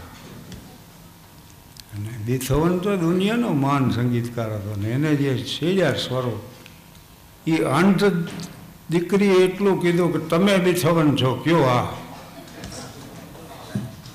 અને એણે કીધું, હા, હું જ બિથોવન એના ભાઈએ કીધું કે આઠ દીથી મારું લોહી પીવે છે કે બિથોવનના ઓપેરાની ટિકિટ લઈ આવ. અને હું એને કહું છું કે જિંદગી પર રણી તો આ ટિકિટ ન આવે આપણે. પણ બિછોવન કે હવે એ જરૂર નહીં પડે. તમે કહેજો, હું આવી જઈશ. પછી દીકરી કે, હજી એક વગાડો. પછી કે, હવે છેલ્લું, પછી નહીં કહું. ત્યાં તો હાન પડી ગયેલી. દીવા માટે કેરોસીન નહીં તેલ નહીં તે બીસોવાની એક બારી આમ ખોલી નાખી. ચંદ્રનો પ્રકાશ આવ્યો એમાં. ચંદ્રના પ્રકાશમાં પછી એને રજૂઆત જે કરી. પણ વાવી દીધો હોય ને એમ રજૂઆત થયો. અને એ પોતે એટલો વિવળ થઈ ગયો હતો. એના મિત્રને હાલ જટ નોટેશન લખી લઉં. યુરોપમાં સંગીતને લખવાની લિપિ છે. અહીં આપણે ટાગોરે કર્યો હતો પ્રયાસ આવો. તો એને લખી લીધું. અને મૂનલાઇટ સિમ્ફની મૂનલાઇટ સિમ્ફની છે બિથોવનની. પણ યુરોપમાં જ્યાં જ્યાં પ્રોગ્રામ રજૂઆત થઈ અને એ બિથોવનની સિમ્ફની સાંભળીને લોકોએ શું ખુશી વ્યક્ત કરી સમુદ્રના મોજા આવે એમ તાળીઓના ગડગડાટ આવ્યા કરે. એક ધારા તેથી કલાકારના જીવનની કરુણતા એ હતી કે બિથોવન હાવ બેરો થઈ શક્યો. સાંભળતો નથી જરાય સાંભળતો સ્વરની સ્મૃતિ મનમાં રહી ગયેલી. એના ઉપરથી કમ્પોઝિશન કરી નાખ્યું. રજૂ કરી નાખ્યું. અને આમ આ વાત મેં કરી તો મને કે લખી લેજો તમે. કલ્યાણજીભાઈ તમે ભૂલી જશો મેં કીધું, ના ના, એવું નહીં રહે. તાનસેન, એના દીકરા બિલાસકા તોડી રાગ બિલાસકાની પ્રસિદ્ધ. છે અને બિલાસકા સાહેબ રિયાઝ કરે, દીકરી સામે બે દાંત દેવા. એમાં ઉધરસ કાઢી દીકરી એમ અરે બેટા, તબિયત નથી સારી? હકીમ સાહેબને બોલાવ્યા. હકીમ સાહેબે કીધું કે આને ક્ષય છે. અને આને દુઃખ જે થયું ઘરે રહી ગયા આનું ધ્યાન ન રાખ્યું મેં. અને આમાં નામાં હું રહ્યો. એણે પ્રતિજ્ઞા કરી, કે હવે જિંદગીમાં તોડી રાખ, કોઈ દી નહીં વગર પછી સેવામાં લાગી પડ્યા રાત દિવસ સેવા ચાકરી આ તે જોવે દીકરીનો દેહ ક્ષીણ થતો ગયો. પછી અંતિમ ઘડી આવી. બીથો આને પીથોન જેવી આ વાત છે, એટલે બિલાસ ખાન સાહેબે પૂછ્યું દીકરીને, તારી કોઈ અંતિમ ઈચ્છા ખરી? તો હા. તોડી રાખ સાંભળો એને લીધી સારંગીને તોડીની જે રજૂઆત કરી, આત્મા વાવી દીધો. અને આમ રાગ પૂરો થયો આમ જીવન પૂરું. એક વાત સમજવાની છે કે કરુણતાની ચરમસીમા આવે છે ને, ત્યારે હાસ્ય પણ થાય. પછી ચાર્લી ચેપલિન હોય સર્વાન્ટીસ હોય, કે માર્ક ટ્વેન હોય. અને સુખ સમૃદ્ધિ સત્તા સંપત્તિની ચરમસીમા આવે, ત્યારે આધ્યાત્મ શરૂ થાય. જૈનોના ચોવીએ ચોવીસ તીર્થંકરો રાજાઓ છે, રાજકુમાર છે, જો, મલ્લીનાથ રાજકુમારી છે. પણ તીર્થંકરો બધા રાજ્યો, બુદ્ધ રાજકુમાર હતા, ભરતુરી રાજકુમાર હતા, ગોપીચંદ રાજકુમાર. સુલતાન ઇબ્રાહિમ એકદમ બલ્ખના સુલતાન. તો આ સમૃદ્ધિની ચરમ સીમાએ હતા. તે આ પ્રસંગ, પ્રેરક પ્રસંગોનો એક સંગ્રહ રાખ્યો. કારણ કે અમુક પ્રસંગો રહ્યા ને, તમે કરુણા વિશે મને કોઈક બોલવાનું કહે હું એટલું કહું કે બુદ્ધ જતા હતા જેતવનના માર્ગે ને પશુને વટસ્થાન ઉપર જોયું. બુદ્ધે પૂછ્યું કે આને કેમ અહીં રાખ્યું? તો અમે એનો વધ કરશું. કે શું કામ? કે અમને પુણ્ય મળશે. એટલે બુદ્ધ એ જગ્યાએ ઊભા રહી ગયા. કે મારો વધ કરો, તમને વધુ પુણ્ય મળશે. વધસ્થાન ઉપર ઉભેલા પશુની વેદના અને બુદ્ધની વેદના એક થઈ. આનું નામ કરુણા.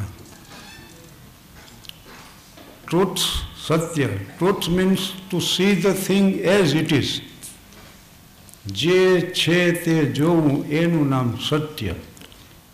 Love means dedication without any expectation એટલે કબીર સાહેબે કીધું કે તો પ્રેમ કા ઘરે ખાલા કા ઘર નહીં શીશ કાટ ભૂઈ ધરે ફીર પૈઠે માઈ પ્રેમન બાડી ઉપજે પ્રેમન આટ બીચા બીકાય રાજા પ્રજા જઈ રૂચે શીશ દઈ લે જાય આ વાત છે જો Tennyson it is better to love then lose than never to love that of આ સમર્પણની જ વાત છે જો માથો મૂકવાની વાત છે તો આનું નામ પ્રેમ છે.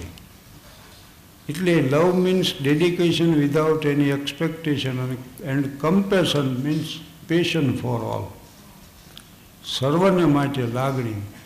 આનું નામ છે. મને ખબર નથી એવો કેટલો સમય થયો કારણ કે સ્થળને, સમયને અને સ્વયંને તમે જ્યારે ભૂલી જાઓ, એવી ક્ષણો સાહજિક રીતે જીવનમાં આવે ને, તો ઇટ ઇઝ કોલ્ડ મેડિટેશન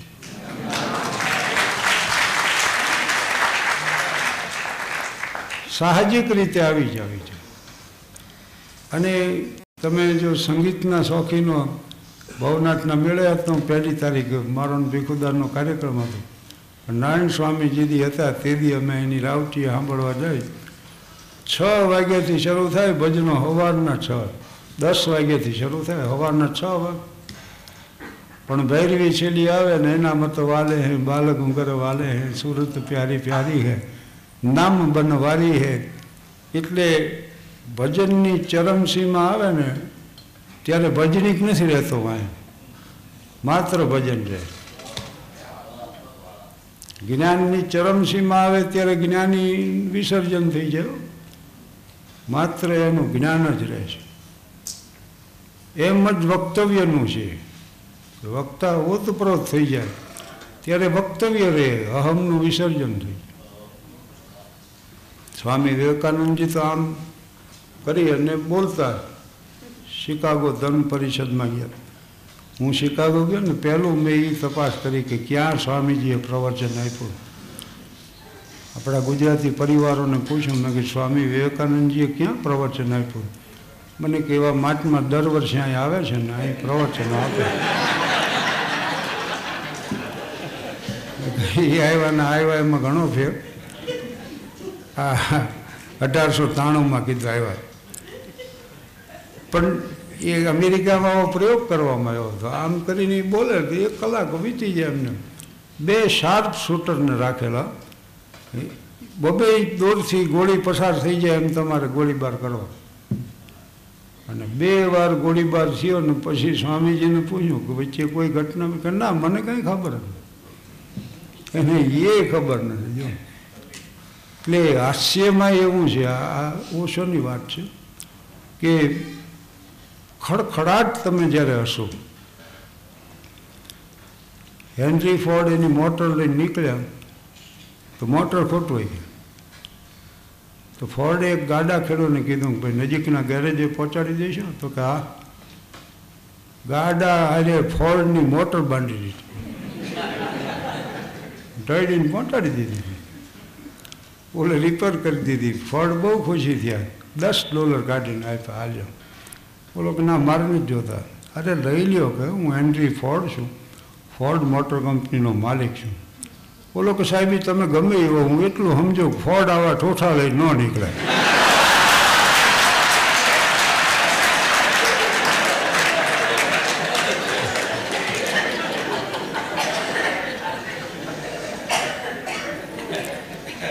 મને આમંત્રણો આવે છે હવે અતિથિ વિશેષ તરીકે પ્રમુખ સ્થાન માટે બોલાવે લોકો.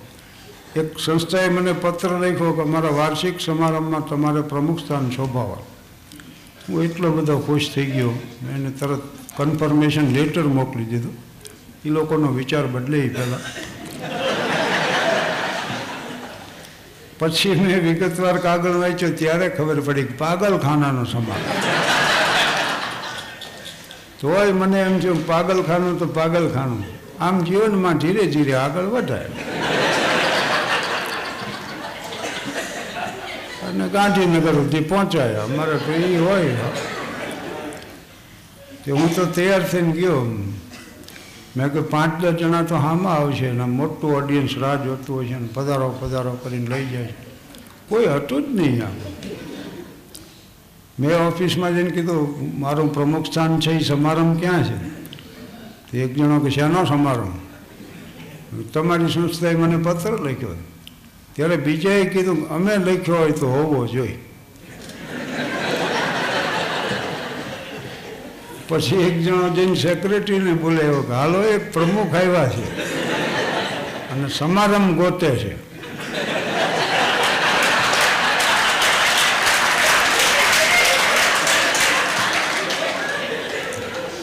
પછી સેક્રેટરી આવ્યા ખુદ. અને એ કે છે છે. ગોઠવો ટેબલ ગોઠવો, ખુરશી ગોઠવો. ત્રણ ચાર તૂટલા ટેબલ ભાંગલી, ખુરશીઓ જે આવ્યા. એક અતિથિ વિશેષ આવ્યા. ચૂંટણીમાં હારી ગયેલા જૂના રાજકારણી. ઓલે સંસ્થાનો પરિચય આપ્યો, પછી અતિથિ વિશેષનું નામ બોલ્યા. એટલે એ ભાષણ કરવા ઊભા કે ભાઈઓ અને બહેનો, હું એમ ઈચ્છું કે આ સંસ્થાનો દિન પ્રતિદિન વિકાસ થાય. એની સંખ્યા ઉત્તરોત્તર વધે. એ નાનકડા બીજમાંથી મોટો વટ વૃક્ષ બને. ને આખા ગામને એની છાયામાં સમાવી લે. મેં કીધું, મારે શું કરવાનું? છે એ કહ્યું તો કે પાગલને મુક્તિપત્ર આપવાનું છે, એનું વિતરણ તમારા વરદ હસ્તે કરવા તે સેક્રેટરીએ મુક્તિપત્ર મને આપ્યું. મેં હસ્તું મોટું રાખીને પાગલને આપ્યું. હું ન બોલ્યો તો કોઈ પ્રશ્ન નહોતો. પણ એવી મૂર્ખાઈ હુજી. મેં વળી પાગલને પૂછ્યું. મેં કીધું, આ બીજું બધું ઠીક? તમને પાગલ પણ છે ને હતું? તો એ કે, હું મારી જાતને શાહબુદ્દીન રાઠોડ સમજતો.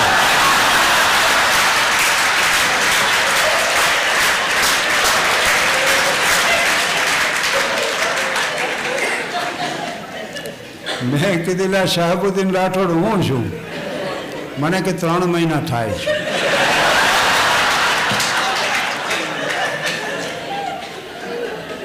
પણ સારું થઈ જાય. અને એક પાગલને કોકે પૂછ્યું ને કે આ રસ્તો ક્યાં જાય છે? તો કે રસ્તો ક્યાંય નથી જતો, લોકો એના ઉપરથી જાય. તો મંજિલ ન મળી એમાં મુકદ્દરનો વાંક છે. વળવાનો હું હતો અને રસ્તો વળી ગયો. આ તમે ખડખડાટ જ્યારે હસો ને, ત્યારે વિચારો બંધ થઈ જાય. હસવું ને વિચારવું બે આરે ન બને કોઈ. અને વિચાર જ ન હોય ને, ત્યારે મન જ નથી હોતું. અમનની સ્થિતિ આવે મન ન હોય એટલે અહમ ન હોય. અહમ વિહીન દશા થઈ જાય, ત્યારે માણા ખડખડાટ હસી લાગે એટલે તમે જો બહુ શ્રીમંતો હોય, બહુ સત્તાધીશો હોય એ લોકો ખડખડાટ હસી નહીં બહુ બહુ થાય ને સમાજ માટે ઉપકાર કરતા જરીક મુસ્કરાયા એટલે જે માણા ખડખડાટ હસીએ કહે છે ને, એના હૃદયમાં ભૂરાઈ નથી હોતી એટલે અહમ વિહીન દશા થઈ જાય. ઓશોએ કીધું છે. અને આ એના અહમ વિહીન દશા થઈ જાય ને it means humour is the entrance of the meditation ધ્યાનનું પ્રવેશ દ્વાર બની જાય. પ્રસન્ન ચિત્ત પ્રભુને પામે છે. વિવેક ચૂડામણીમાં લખ્યું અને બહુ જીવનમાં, જીવનના સત્યો તો હાવ સાદા હોય છે. લાવત છે, કહેતા, ક્યાં અટકવું? એટલી જો ખબર હોય ને, જીવનમાં દુઃખ ન. ક્રાઇસ્ટ એમ કહેતા હતા find out the truth and truth will make you free love thy neighbour as thy self તમે તો કેટલી વાર સાંભળ્યું પણ એમાં ઊંડી વાત એ છે કે do you love yourself જાતને ન ચાહીએ કે કોઈ ન ચાહીએ. અને અમને કીધું ને મેહુલભાઈએ, મેં કીધું, નર જાતિ. પણ એમાં ઊંડી વાત એ હતી કે મંદિર મસ્જિદ ગિરજા ઘર કો બાટ લિયા ભગવાન કો જમી આસમાં કો ભી બાટા મત બાટો इंसान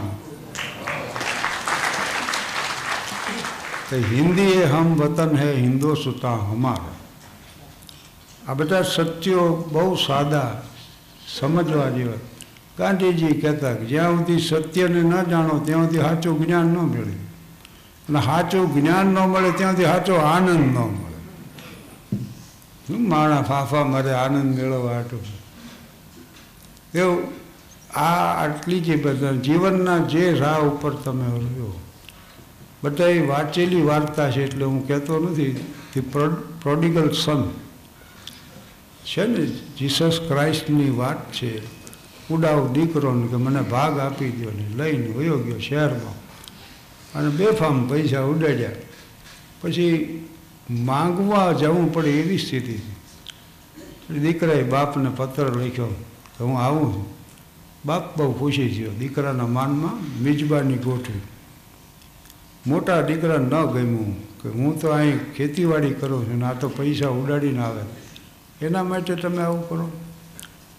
એના પિતાએ કીધું, બેટા એ સંપત્તિ ખોઈને આવે છે તો સમજણ લઈને આવે.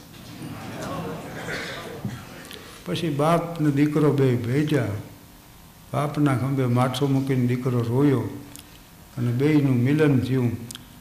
આટલી સાદી વાત છે, પણ કેવડો મોટો સંદેશ રાઈસને આપવો. કે જીવનના જે રાહ ઉપર તમે હો એ રાહ ખોટો છે એવું તમને જ્ઞાન થાય. એ રાહ ખોટો છે એવો તમને અનુભવ થાય. અને જેની પાછા ફરો ને તેથી જિંદગીનો સાચો રાહ શરૂ થાય. હવે આમાં કોને ક્યારે પાછું ફરવું છે એ નક્કી તમારે કરવાનું કારણ કે you have to find out your own truth truth is the pathless land જો, પ્રસિદ્ધ વાત છે કૃષ્ણમૂર્તિની. એટલે you you have to observe your thinking without condemnation or justification with choiceless passive તમારા તમારા વિચારોનું નિરીક્ષણ કરવાનું પણ વ્યાજબી છે કે ગેરવ્યાજબી છે એ નક્કી નથી કરવા યોગ્ય છે કે યોગ્ય છે, કાંઈ નહીં. Simply you have to observe only અને એટલું જ પૂરતું છે. See the fact and fact will show the way પૂરું કરી દઉં છે આનંદ છે ને બુદ્ધનો શિષ્ય બહુ પ્રશ્ન પૂછતા. પ્રશ્ન બહુ કરતો આનંદ બુદ્ધને એટલે એકવાર બે આમ જતા જંગલનો રસ્તો. એક ઝરણું હતું, પહાડી ઝરણું. એના કિનારે થઈને નીકળી ગયા. થોડેક ગયા પછી બુદ્ધે કીધું, આનંદ, મને તરસ લાગે. પ્રાણ નીકળી જાય છે પાણી નહીં મળે. આનંદ કે ભરી આવું કમંડળ એને આમ લીધું, બોલ્યું એ ભરવા ગયો ને પાછો, આમ જ્યાં જોયું તો ડોળું થઈ ગયું પાણી. ભેંસો બેઠી હતી તો પહાડી જળનું પાણી બધું ડોળું થઈ ગયું. એમને એમ પાછું આવ્યું કે પાણી તો ડોળું થઈ ગયું. તો બુદ્ધ કે, શું કર્યું તો કે મેં પ્રયાસ બહુ કર્યો. પ્રયાસ કર્યો? પ્રયાસ કરવાની જરૂર જ ન.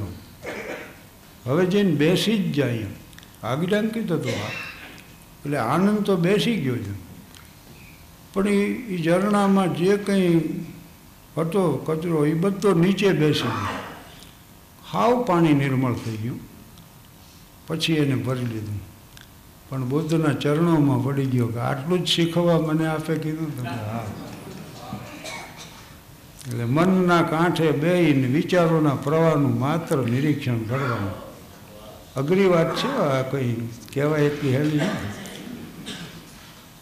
પણ ધીરે ધીરે જેમ પાણી એમ વિચારોનું અવલોકન કરવાનું. પણ but without condemnation or justification એ કાંઈ કરવાનું નથી. એટલે જ observation awareness means silent observation તમે જાગૃત માત્ર રહેવાનું જો. જોવાની મને સમજાવતા ધ્યાન ધરો. કે ધરવાનું હોય, રાખવાનું હોય. જીવનમાં ધ્યાન રાખવાનું. આ બધા જ્ઞાનનો સાર અવેરનેસ છે. જાગૃત રહીને કરવું જે કરવું એ અને આમ નામ બોલે જો તો શરમમાં એ સાંભળ્યા કરો તમે તો.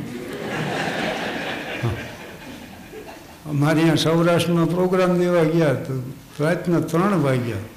કરદની મેં કીધું, ક્યાં આવતી હલાવું મને કે, જાનમાં બસો માણા એવા ને આપણી પાસે ગાટલા હોજ છે.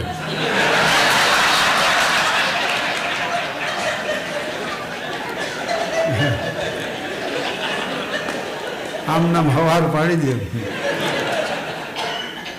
પણ આ આનંદ બહુ આવ્યો. વિષય મેં કીધું, હવે સાહજિક રીતે હું તો જે મને યાદ આવશે એ પ્રમાણે બોલીશ.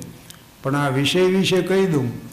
વૃદ્ધો ઘણીવાર એમ કે ને, મનુભાઈ પંચોળીનું હું ચર્ચા કરતા હતા. સમર્થ સાહિત્યકાર ઝેર તો પીધા જાણી જાણી સોક્રેટીસ તો ઘણા પછી વૃદ્ધો શું કે કે હવે તો મોત આવે તો હાર. હવે ભગવાન દોરી ખેંચી લે તો હાર. પણ એ અપેક્ષા થઈ. હા. અપેક્ષા દુઃખો સર્જે છે. અમે જીવનમાં પહેલું અનુભવ્યું પછી ખબર પડી કે ભગવાન બુદ્ધે કીધું હતા આપણને એમ કે અપેક્ષા એટલે અઢળક સંપત્તિ મળે ને ઉદ્યોગ મળે ને મોટા બંગલા મળે ને મોટરું મળે એવું નથી, આ અપેક્ષા થઈ. અને એ શું કામ રાખવી? એને જે ઠીક ठीक लागे લાઈ હયા हया કજા कजा दे ચલે. ના આપની अपनी खुशी से आए ना अपनी खुशी से તો એને જ કરવા દો ને આપણે શું કામ વચ્ચે વિચારવું જોઈએ? એ વિચાર કરીને શું કરવું? એટલે you are to move from lower truth to upper truth not from untruth to truth નાના બાળકોના વિચારો, એની અભિરુચિ, એના રમકડાને જોઈજો બધું. અને એ યુવાન થાય, એની બાળક ત્યારે જોજો. ગ્રેજ્યુએટ થઈને આવ્યો એને ભમરડો આપો ભેટ. એક દડો ને પતંગ ને આના હાટું રોયો તો આખો. એને નકામો થઈ ગયો. અને પછી હિંતેર વટી જાય, પછી વિચારો જોઈજો હવે તો ભેગા થઈને વિચાર શું કરે ખબર છે? ગળો, ગોખરો, લીંડી, પીપર અશ્વગંધા ને સતાવ. મત ધારે લ્યો તો તાકાત આવે. હા, હવે આવે છે, હે. જોકે સરાસરી આવ્યું છે પંચોતેર ને વટી ગયો છે ને વળતો પાકેલ ખારે એવા મીડિયા થવા. હા, એટલે એટલું સારું. વૃદ્ધ શબ્દ બહુ સારો છે. અનુભવમાં, જ્ઞાનમાં, સમજણમાં જે વૃદ્ધિ પામ્યા છે ને, એને વૃદ્ધ કહે છે. એટલે હરેક બાટકો સુંદર મોર દેકર વહાં ઉસે છોડ દેની ચાહીએ. તો કાવ્યના શોખીન છે એટલે હું પૂરું બોલી જઉં ગેર ફિલ્મી નઝમ છે હો, મુકેશજીએ ગાયેલી कहाँ तक जफा उसने वालों से सहते जवानी जो रहती तो फिर हम न रहते नशे मन न जलता निशानी तो रहती हमारा था क्या कुछ कहते न कहते कोई लक्ष्य और कोई दीवार समझा सदियां हुई हमको चुप रहते जैते जमाना बड़े गौर से सुन रहा था હમીશ હો ગઈ લાસ્ટમાં